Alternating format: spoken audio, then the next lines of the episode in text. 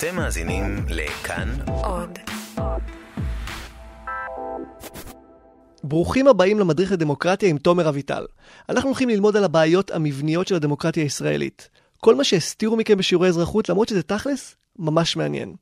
עובדות, עובדות, עובדות, פרשנות, וגם ניסיון קצת לשפר את המציאות. יהיה כיף. אני מבקש לשאול את אדוני מה יעשה להבטחת פירוק המונופול של נשר בענף המלט. אה, שאלתי עד מתי תעשייה האווירית לישראל אה, תתנהל בלי יושב ראש אה, מכהן? רצוני לשאול, מדוע משרד התחבורה מסכים עם מדיניות אגד הפוגעת בציבור? זהו שיר שכולו רק בשאלות וחידודי חידות ומחפשים תשובות כן זהו שיר שכולו רק בשאלות ואחת, שתיים, אחת, שתיים, שלוש, ארבע, חמש היום אנחנו מקדישים פרק לאחד הכלים הסודיים והלא מדוברים, אפילו קצת מזולזלים, אבל סופר מעניינים שעומדים לרשות חברי הכנסת. השאילתה. נתחיל עם חברת הכנסת לשעבר זהבה גלאון. היא עשתה שימוש מיוחד בשאילתה כדי לעקוף צו איסור פרסום וליידע את הציבור במה שהיא הרגישה שהוא חייב לדעת. ב-2013 נחשפתי לעובדה של צנזורה של ידיעה שבמדינת ישראל מוחזק אסיר בתנאי בידוד, יש איפול על עצם המאסר שלו, יש איפול וצנזורה על עצם העובדה שבכלל יש דבר כזה שנקרא אסיר איקס. זה מי פרשת האסיר איקס. יותר מאוחר הכרנו אותו כאזרח אוסטרלי בשם בן זייגר. הוא היה עצור בתא שמור באגף השמור ביותר בחיל איילון. באותו זמן באוסטרליה התפרסמו ידיעות על הפרשה, אך כלי התקשורת בארץ, דממה. הם היו מנועים מלכתוב מילה על הפרשה. זהבה גלאון החליטה להשתמש בחסינות הפרלמנטרית שלה כדי לידע את הציבור במה שהוא לא יכול לשמוע בשום מקום אחר. ואז החלטתי להשתמש במה שנקרא מוסד השאילתות, לשאול שאילתה את השר לביטחון פנים, האם זה ייתכן שיש במדינת ישראל אסיר שפרטיו לא נודעים? בהתחלה השר לביטחון פנים השיב שאין אסיר כזה, זה היה לי מוזר, אה, אחר כך לצערי התברר שהאסיר הזה התאבד בתאו והחלטתי לשאול עוד שאילתה, האם יש אסיר עלום נוסף במדינת ישראל שפרטיו... אפשר להתווכח האם היה צריך לחשוף את המידע הזה או לא, אבל על דבר אחד אין ספק. השאילתה הזאת שינתה מציאות. אולי לא לאזרח X שכבר נפטר, אבל כל הציבור הישראלי למד עליו דרכה. נכון, השאילתות בדרך כלל פחות צבעוניות, אבל עדיין מגניבות לגמרי. הן עוסקות ביום-יום האפור שלנו ומנסות להפוך אותו לקצת יותר פשוט. בפרק הקרוב נשמע איך חברי הכנסת שלנו נעזרים בהן כדי להעמיק את השיח בכנסת, וגם לפתור את הבעיות הקטנות בחיים שלנו מול הממשלה. אבל דבר ראשון, מאיפה המסורת הזו בכלל מגיעה? אז תקשיבו לזה, המנהג שבו העם שואל שאלות את מנהיגיו קיים כבר מאז ימי התנ"ך. שאלתי את הרב יובל שרלו. השאלות הראשונות היו כבר בתורה עצמה, והתורה מספרת אפילו שמשה רבנו לא ידע. בנות צלופחד טענו שזה לא הוגן שבנות לא יורשות, והם קיבלו תשובה מאלוהים, וכן הלאה וכן הלאה. במשך השנים הצטברו אין ספור שאלות, מסוגים שונים. זו ספרות עצומה שנקראת ספרות השו"ת. אז השאילתות הן אחת מהנקודות בהן יהדות ודמוקרטיה נפגשות. ואיך זה עובד היום? שאילתה הינה אמצעי הנתון בידיו של חבר הכנסת, שאינו שר או סגן שר, לפנות לשר בשאלה הקשורה לתחום תפקודו. אתם לא שומעים על השאילתות כמעט בתקשורת. חברי הכנסת לא ממהרים לספר עליהן בפייסבוק, ובאופן כללי יש הרגשה שהרבה נבחרי ציבור מזלזלים בכלי הזה. אז מה הבעיות המבניות במוסד השאילתה ואיך גם אתם יכולים להשתמש בהן?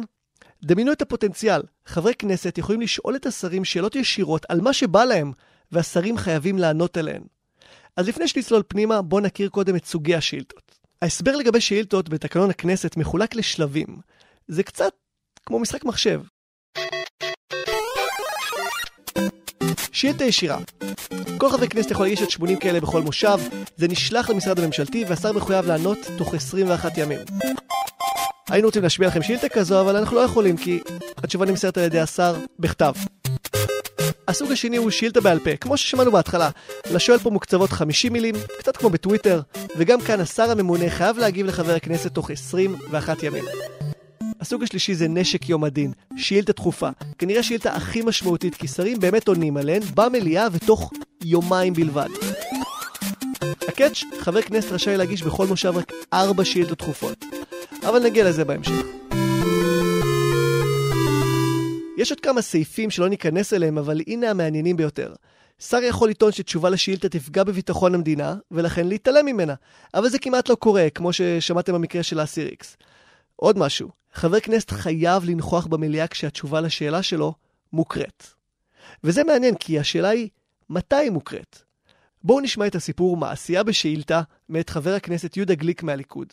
כן, אני ב-21 למרץ שאלתי את שר האוצר, שאלתי אותו, הרי שבראשון לינואר 2016 אה, הכנסת אישרה קנס של 4,000 שקל על מי שמוכר סיגריות בודדות. שאלתי כמה דוחות קנס חולקו, כמה קנסות שולמו, באיזה סכום כולל, וכמה פקחים אוכפים את התקנה הזאת. שזאת הייתה שאלה שנשאלתי אותה ב-21 למרץ את שר האוצר. ב-26 למרץ אמרו לי שבכלל השאילתה הופנתה לשר הכלכלה, כי הוא אחראי על זה. טוב, ב-24 למאי אמרו לי ששר הכלכלה טוען שזה לא אחריות שלו, אלא זה אחריות של שר העבודה והרווחה. ולכן אה, הוא צריך לטפל בזה. לפני אה, כחודש וחצי קיבלתי הודעה שבסופו של דבר משרד העבודה והרווחה החזיר את זה לשר האוצר, ועד לרגע זה טרם קיבלתי תשובה על השאילתה שעשתה טיול ממשרד האוצר, דרך משרד הכלכלה, למשרד העבודה והרווחה, חזרה בשלום למשרד האוצר, ועדיין ממתינה לגאולתה. אז כמו שאתם כבר מבינים, לשאילתות האלו יש תפקיד משלים בפיקוח על עבודת הממשלה. אבל כמה זה יעיל אם לוקח חודשים ארוכים לקבל תשובות שלפעמים מסתכמות במריחות? אורי מקלב מסיעת יהדות התורה מצליח לעשות שימוש יעיל בשאילתות, שוב ושוב ושוב. מקלב, אפילו שהוא בקואליציה, הגיש לא פחות מ-33 שאילתות בקדנציה הנוכחית. אגב, בדקנו, חבר הכנסת שהכי יודע לשאול זה מיקי לוי מיש עתיד. לא פחות מ-72 שאילתות בקדנציה הזו. אבל רוב חברי הכנסת עומדים על מספר חד ספרתי או טיפה מעל. הנה מבחר אקראי שאספנו. נחמן שי שאל 45 שאילתות, איימן עודה 15, בצלאל סמוטריץ' 13 שאלות בשנתיים האחרונות, סתיו שפיר 9, אורן חזן 5 שאלות, ויאיר לפיד עומד על 0 שאילתות בקדנציה הנוכחית. נחזור למקלב. הוא בדק דרך השאילתות שלל נושאים. למשל, מדוע לא משלימים הקמת גדר ביטחונית במקומות בהם אירע פיגוע? באזור בית שמש אה, הגיע מכפר צוריף, ויש שם בעיה של גדר הביטחון, שהפסיקו לבנות אותה, ולא כמעט, אה, הייתה כמעט... או למה אה, הווליום במערכת ההגברה של האוטובוסים כל כך חזק? ומערכת ההגברה של האוטובוסים היא גבוהה מאוד. ואני אמרתי בשאילתה, אנשים עיוורים עדיין לא חורשים. מקלב נגע בין ספור נושאים, אבל הוא מבהיר שבתצורה הנוכחית יש בעיה. התשובות ניתנות לאחר זמן, קשה לעקוב, זה מאבד מהרלוונטיות, ויש תופעות שאתה צריך, אה, אה, נניח הדחיפות היא חשובה, אה, נניח התנהלות במפגן, בהפגנה שהייתה, שהיא כבר עבר זמן, זה כבר, זה, כבר, העניין הציבורי באמת מאבד מהאפקט שלו, אבל על אף שהעניין העקרוני לא מאבד. ויש קשר בין הנושא, המקרה, לבין העניין העקרוני. וכשהעניין המקרה מאבד מהרלוונטיות שהוא מתיישן מאוד, אז גם הדבר העקרוני כבר מאבד מהרלוונטיות שמתוקף הדברים. חוץ ממסגרת הזמן, מקלב גם קובל על העובדה שלפעמים השר שולח שליחים לענות במקומו, ואם זה לא מספיק, לפעמים התשובות פשוט לא נכונות. הוא סיפר לנו למשל ששאל את שר התחבורה מדוע כשאתה מוציא רב-קו חדש, אתה צריך לחכות שלושה ימים לפני שמתאינים לך את הכסף שהיה טעון ברב-קו הקודם. אתה מבקש להעביר אותו לרב-קו חדש, הוא אומר לך לא, לא, לא, לא, לא, אתה לא יכול, צריך לקחת שלושה ימים, תבוא בעוד שלושה ימים שוב, נותנים לך איזה נייר מצ'וקמק, שהוא יכול בהחלט לאבד לך, ואומרים לך לא, אנחנו לא יכולים לעשות טכנית, אנחנו לא יכולים לעשות את ההעברה הזאת. ואני שאלתי שאלה לגיטימית, מה, מה התשובה שקיבלתי על כך, אחרי הרבה זמן? מה זו? אין דבר כזה. שאלנו את החברה, החברה אומרת שלא קיים דבר כזה. אבל אני מזמין אותך עכשיו, בשידור, אצלך. קח דוגמה שאני בדקתי את עצמי בחברת סוטובוס בבית שמש, שנמצא בקניון נעימי. אני אתן לך את הטלפון 991, 1758, או 1-700-700-181. תתקשר עכשיו, תוך כדי אה, אה, שידור אחר כך, ותבקש עכשיו שאתה רוצה, אה, התבלה, הכרטיס שלך, נאבד לך כרטיס. היי, יש לי שאלה על רב-קו. כן. איבדתי את הרב-קו ואני רוצה ללכת להוציא רב-קו חדש, האם במקום יזכו אותי בסכום שכבר היה ברב-קו הישן? אמורים להעביר לך את הכסף שלך בישן, מחדש. וזה... משלם עשרה שקלים ומעבירים לך. וזה קורה בן רגע? לא, זה לוקח 73 שעות. למה? לא יודע, זה הנוהל. אז אני צריך לבוא פעמיים? לא, אתה מגיע, כן, אתה מגיע פעם אחת כדי לחדש אותו, פעם שנייה כדי לקחת אותו. איזה סרבול. ככה החליטו, אני לא יודע למה. תודה לך. וואלה צדק. טעה במספר אגב, אבל צדק בעובדות. אז איך בכל זאת הופכים את השאילתה לכלי אפקטיבי? ממחקר שנגיע אליו עוד רגע, נראה שהאיחור המצטבר במתן תשובות לחברי כנסת עומד על 76 שנים. אני אגיד את זה שוב, 76 שנים במצטבר של איחור במתן תשובות לחברי כנסת. בעידן של טוויטר, טינדר, וואטסאפ ופלאפל, שהכל מהיר, זה הופך את התשובות לכמעט לא רלוונטיות. עוד משהו, זה לא רק הזמן הארוך שלוקח לקבל תשובה, זה גם העיתוי. מתי עונים על השאילתות? לרוב ביום רביעי בערב, כשכל הח"כים כבר סחוטים מעייפות. זה כמו לקבוע מסיבה בקומה 31 בלי מעלית. אף אחד לא הגיע. בפרספקטיבה של עשר שנים בכנסת רואה שהכלי הזה מצד אחד הופך להיות יותר ויותר נחוץ, אבל מצד שני המעמדו הולך ויורד מצד הממשלה. זה חבר הכנסת יואל חסון מהמחנה הציוני. חסון, הזמין השנה מחקר ממחלקת המחקר והמידע של הכנסת, אגב, מקום מרתק שנבדוק בפרק אחר, שבדק את היחס של משרדי הממשלה לשאילתות. כלומר, מי מזלזל, מי עונה. והנה הממצאים. סך הכל הוגשו בכנסת הנוכחית, הכנסת ה-20, 1,763 שאילתות. לא מעט. מתוכן אבל נענו בזמן רק 777. עכשיו, 777 זה, זה אומנם דגם מעולה של בואינג ואחלה תוצאה ב slot machine בקזינו, אבל מספר פחות טוב בענייננו, כי זה אומר שרק 44% מהשאילתות נהנו בזמן, כלומר תוך 21 יום, שזה ממש לא מעט זמן. המשרד שגורר את הסטטיסטיקה למטה זה משרד ראש הממשלה. כן, משרדו של בנימין נתניהו הוא אלוף ההתעלמות משאילתות. לפי הכנסת, ראש הממשלה השיב באיחור ל-87% מהשאילתות הישירות. ממוצע האיחור של המשרד, 197 יום. זה יותר מחצי שנה.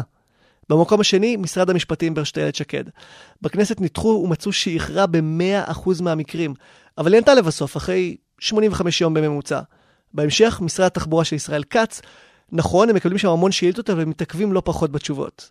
פנינו לשלושת המשרדים לתשובה, באמת עניין אותנו לדעת למה זה לוקח אצלם כל כך הרבה זמן. בינתיים אף אחד לא הגיב, אנחנו מבטיחים לעדכן.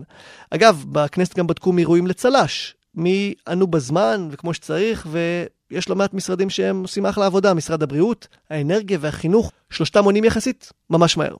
שאלנו את חסון אם משהו השתפר בעקבות המחקר שהזמין. יש שינוי לטובה, זה שיפר את המצב. עדיין אנחנו לא במצב אה, טוב, אה, אבל אני חושב שאחד הדברים שהשתפרו זה המובן שבכלל נושא השאילתות כל הצניעות, בעיקר מאז שהתחלתי להעלות את זה בסדר היום, השרים נורא חוששים משיימינג ונורא חוששים מעניינים ציבוריים, ולכן ההתייחסות לשאילתות, גם באמצעות התיקונים, קצת יותר השתפר, אנחנו עדיין לא במקום שהייתי רוצה שנהיה. אגב, למרות שחסון ומקלב נמצאים משני צידי המתרס, שניהם מסכימים על דבר אחד. אם יופיע באתר הכנסת, במקום ראשי מדד, מי מהשרים עונה ומי מתעלם, זה ישנה את התמונה. במילים אחרות, אם פספסתם, שקיפות. חסון גם הציע ענישה מסוימת לשרים, אבל אומר שבסוף זה הכל המשחק הישן הזה של חברי כנסת מול התקשורת. אה, אין, פה גלורי. זאת אומרת, אין פה תהילה גדולה, אני חייב להגיד. מרוב השאילתות, חבר כנסת לא מרוויח רווח ציבורי. בניגוד להצהרות חוק נגיד, או בניגוד אפילו להצעות לסדר, שאילתות הן הכי הכי פחות מדווחות, הן הכי הכי פחות זוכות לתהילה. אה, אבל אני אומר לך שאני באמת, מניסיון שלי, משתמש בכלי הזה המון כי זה פשוט פותר בעיות. אז נכון, אני לרוב לא מקבל מזה קרדיט ציבורי גדול. כלי פיקוח הוא כלי שאף פעם, בכלל בפרלמנטים שאילתות זה לא כלי פיקוח מאוד מאוד אפקטיבי. יחד עם זאת, יש פרלמנטים שהאפקטיביות של אה, השאילתות שם היא יותר גבוהה מאשר בכנסת. דוקטור חן פרידברג מהמכון לדמוקרטיה מדגישה ששאילתות לא עובדות בגלל השילוב הבעייתי של פוליטיקאים רודפי כותרות, ותקשורת שרודפת אחרי משהו אחר. סנסציות. מבחינה מספרית יש המון המון המון שאילתות, המספר שלהם הולך וגובר. אה, אבל הכמות אה, לא מעידה בהכרח אה, על כך שהכלי מתפקד.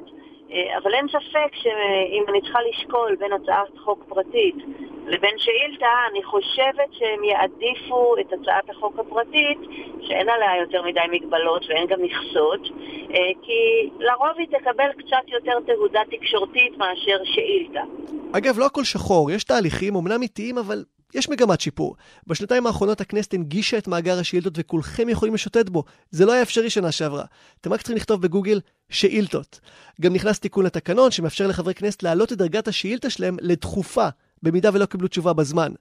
זה לא מושלם כי ניתן להקריא רק עד ארבע שאילתות במליאה מדי שבוע, אז הרבה שאילתות דחופות נתקעות בצנרת.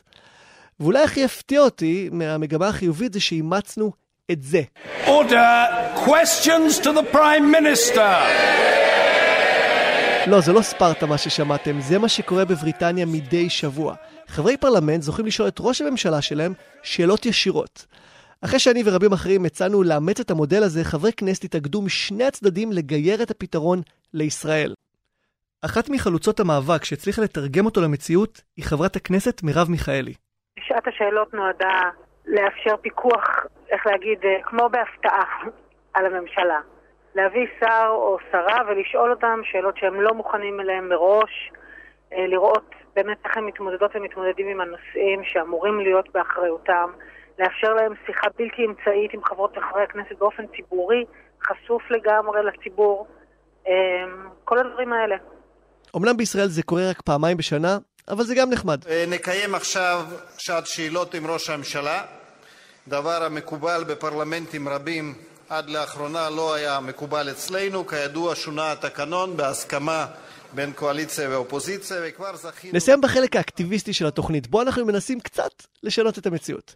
אני והעורך סלש מפיק של ליאורי טולדנו הקשבנו לשיחות המלאות עם כל המומחים ומיפינו פתרונות הכי פשוטים, פתרונות שיאפשרו לחברי כנסת לשאול שאלות ענייניות את השרים. פתרון ראשון, לפרסם במקום בולט באתר הכנסת מדד שיימינג של משרדים ממשלתיים חובבי ויפאסנה.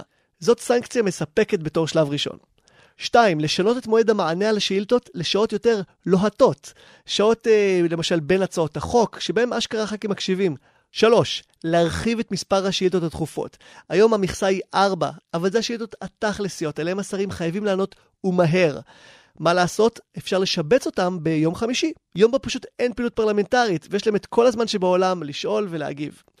עכשיו, יכול להיות שיושב ראש הכנסת, יולי אדלשטיין, הוא לא בין המאזינים של הפודקאסט הזה, ואני עדיין ממש רוצה להציע לו את זה. אז בוא נרים לו טלפון. שלום, הלקוח אינו יכול לקבל את שיחתכם כרגע. אנא נסו שנית מאוחר יותר. תודה. אין תשובה, זה הגיוני, אנחנו מקליטים בזמן שיש בכנסת פגרה, גם עליה נשוחח בפרק אחר. אז במקום זאת אני הולך לשלוח את כל ההצעות האלה עכשיו במייל מנומס ליושב ראש הכנסת. חכו שנייה. נשלח, נעדכן אתכם. דבר אחרון, אני חולם שהציבור ייזום יותר שאילתות. כן, הציבור יכול להגיש שאילתות. כלומר, אתם לא צריכים לרוץ לכנסת, אתם כן יכולים לסייע לחברי הכנסת להשתמש בכלי הזה. הנה תוצאה של שאילתה שעלתה מן הציבור אותה הגישה, שוב, מרב מיכאלי. אני שאלתי את שר הביטחון שאילתה שמקורה בפניית ציבור, כמו הרבה מאוד מהפעילות הפרלמנטרית שלי. למה בעצם הצבא, שיש לו הרי נגישות לכל האינפורמציה אה, במרשם התושבות והתושבים, למה הוא שולח צו גיוס לאנשים עם מוגבלויות שבאמת אין דרך בעולם שהם יתגייסו? יש בזה משהו שהוא כואב ומכאיב למשפחות עד מאוד.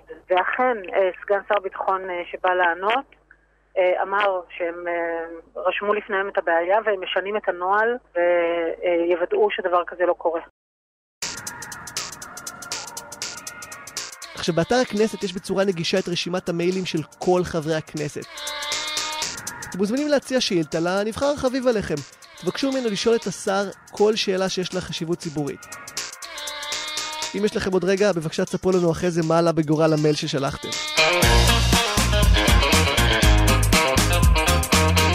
זהו, אנחנו סיימנו את הפרק הזה בנושא שאילתות וחשפנו גם בפניכם עוד צורה דרכה אתם יכולים להשפיע.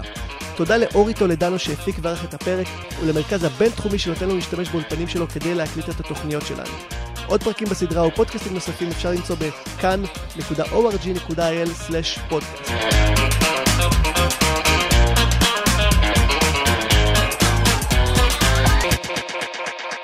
יאללה ביי.